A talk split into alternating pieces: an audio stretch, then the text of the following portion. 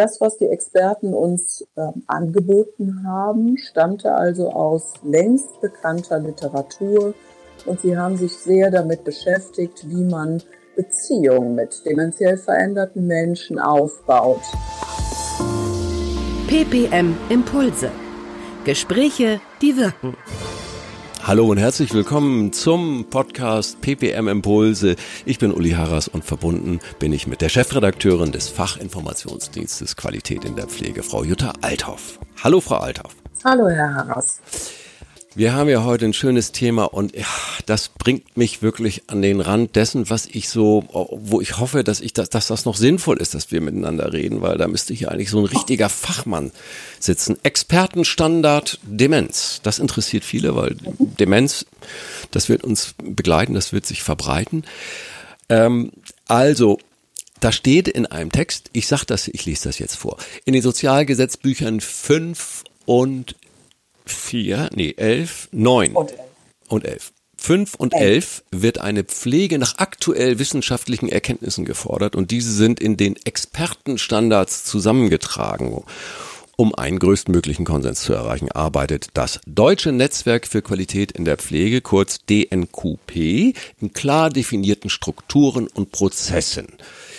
Was hat das zu bedeuten? Was sind diese Strukturen und Prozesse? Ja, wer steuert denn das deutsche Netzwerk für Qualität in der Pflege? Das deutsche Netzwerk für Qualität in der Pflege ist ein sehr wichtiges Gremium, was sich dafür einsetzt, dass Pflege nach aktuellen Erkenntnissen funktioniert. Ja. Also sie wurden äh, anfangs vom Bundesgesundheitsministerium beauftragt und äh, bekamen auch Themen vorgegeben.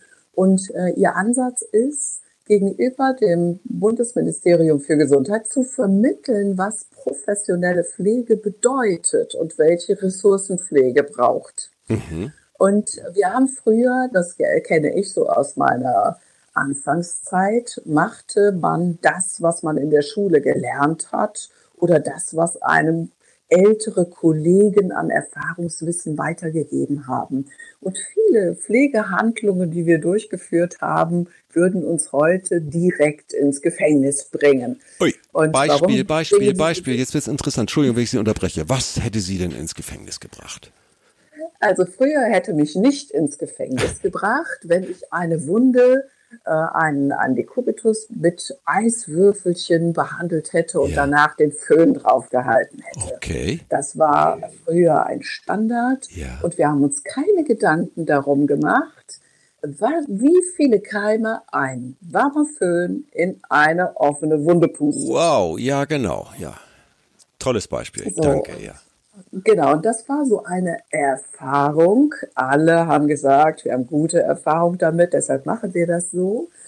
Und plötzlich gibt es eine Wissenschaft, die Pflegehandlungen untersucht und zu der Erkenntnis kommt, das war zum Beispiel in Bezug auf Eisen und Föhnen der Fall, dass sie gesagt haben, das darf man nicht mehr. Das ist Nein. ja brandgefährlich. Ja.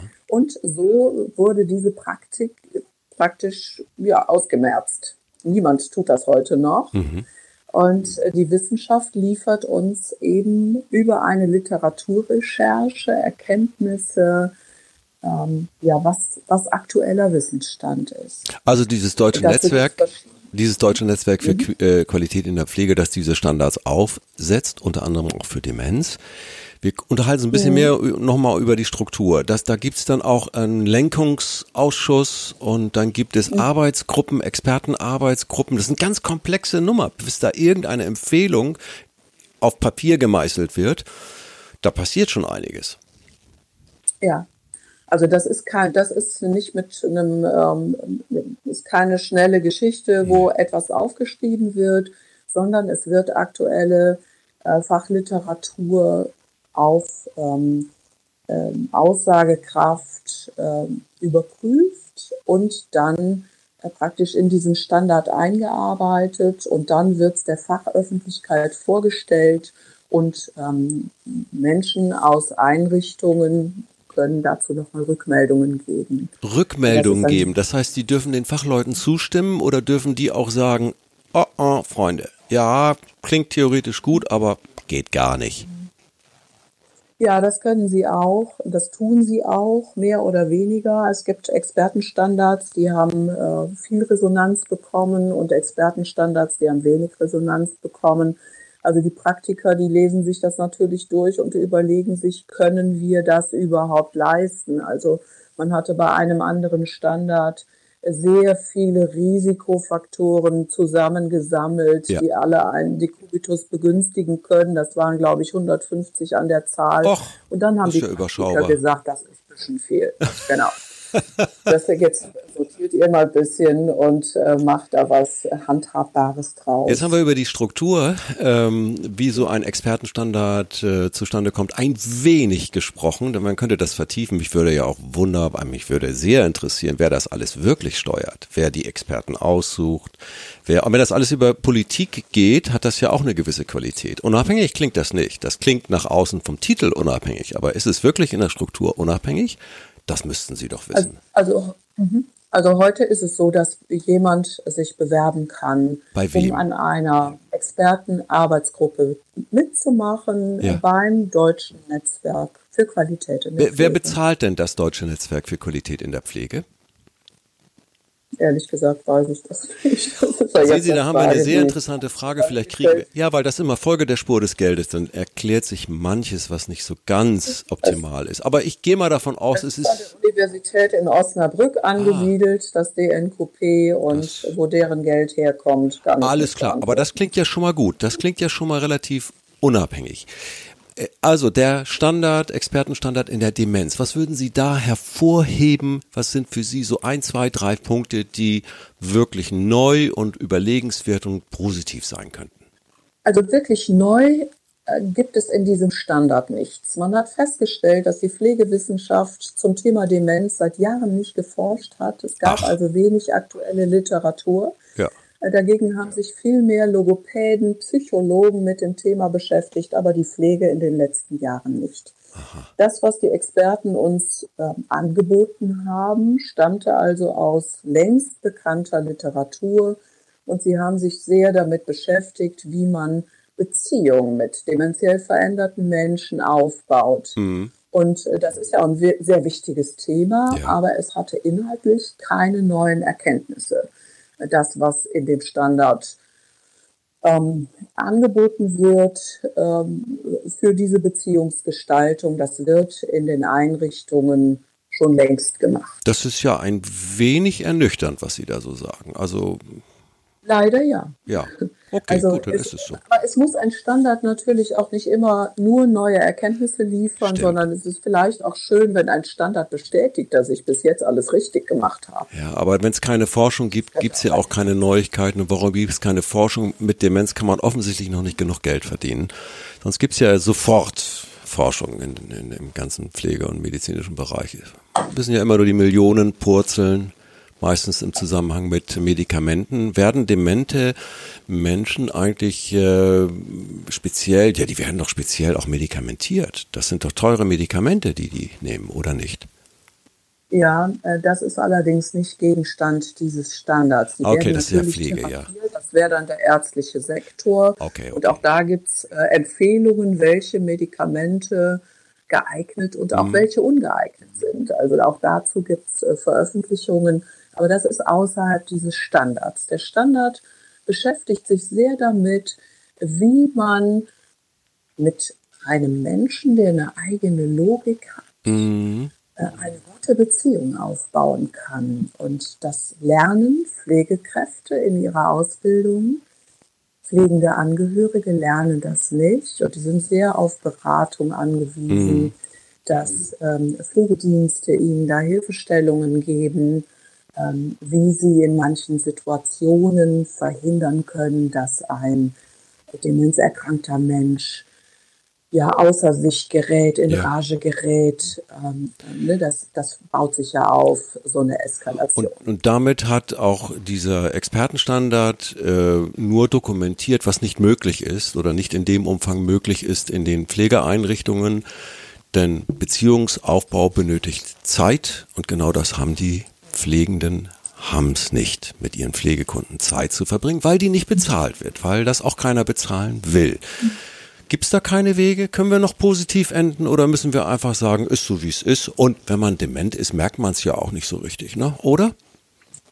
Ah, doch, Demente merken sehr viel. Oder dementiell erkrankte mhm. Menschen, so muss man es eigentlich ausdrücken. Dementiell erkrankte Menschen sind gerade auf der Gefühlsebene sehr sensibel. Ja. Ich glaube, sie merken auch, ob jemand, ob eine Pflegekraft zeitlich unter Druck steht. Tun sie ja in der Regel. Und ne? Das tun sie in der Regel. Und mit mehr Zeit könnte, glaube ich, vieles viel besser funktionieren. Und ähm, wir hoffen oder warten jetzt in diesem Monat Juni 2020 darauf, dass neue Empfehlungen kommen mhm. Bezüglich der personellen Ausstattung einer Einrichtung, einer stationären Einrichtung und da Empfehlungen, Empfehlungen sind ja immer so relativ wirkungslos. Es müssen ja gesetzliche Vorgaben kommen mit dra drakonischen Strafen, wenn es nicht eingehalten wird. Dann könnte sich doch was bewegen, oder? Vorher tut es das doch nicht. Auch dann kann sich nichts bewegen. Auch, ne, auch, ne, also auch nicht. Nein. Oh. Wenn Herr Spahn eine gesetzliche Vorgabe macht, dann stehen ja nicht auf der Stelle diese es sind 30 Prozent mehr Mitarbeiter, die ja. die stationäre Pflege ja. braucht. Woher nehmen? Stehen nicht irgendwo und warten in einer Warteschleife, um einen Job anzutreten. Wissen Sie was, ich habe eine kreative Idee. Ich glaube, Frau von der Leyen, die sitzt ja jetzt in, Brü in, in Brüssel, in Europa, und die hat ja ihren demenzkranken Vater gepflegt. Das nötigt mir Respekt ab. Ja. Äh, und ich glaube ihr auch, dass das nicht nur in äh, andere Hände gegeben worden ist, die sie dann so ein bisschen oberflächlich kontrolliert hat, sondern ich glaube ihr, ich nehme ihr das persönlich ab, dass sie sich da persönlich eingebracht hat und genau weiß, was das eigentlich alles bedeutet. Die könnte ja mal eine europäische Initiative starten vielleicht. Ne? Man darf ja träumen, Frau Althoff. Man darf ja träumen. Ja, man darf träumen. Aber ich ähm, träume schon lange nicht mehr. Mm. Pflege, der Pflegenotstand ist kein neues Thema. Nein. Wir hatten auch in den 80er Jahren schon zu wenig Personal und mhm. von daher, äh, ich weiß nicht, äh, wo, wo es herkommen soll. Dazu müsste der Beruf attraktiver sein. Mhm. Das ist er im Moment nicht. Äh, ich war gestern noch in einer Runde, wo meine Teilnehmer im Seminar sehr überzeugt waren, dass sie niemals in einem Altenheim sein möchten. Mhm. Aber sie arbeiten da. Und das spricht ja ein bisschen auch für sich. Ne? Ja. Haben Sie noch was Positives zu, zu diesem Thema? Also ich möchte immer gerne mit einem positiven Impuls enden. Ich befürchte, das gelingt uns hier in diesem Fall nicht.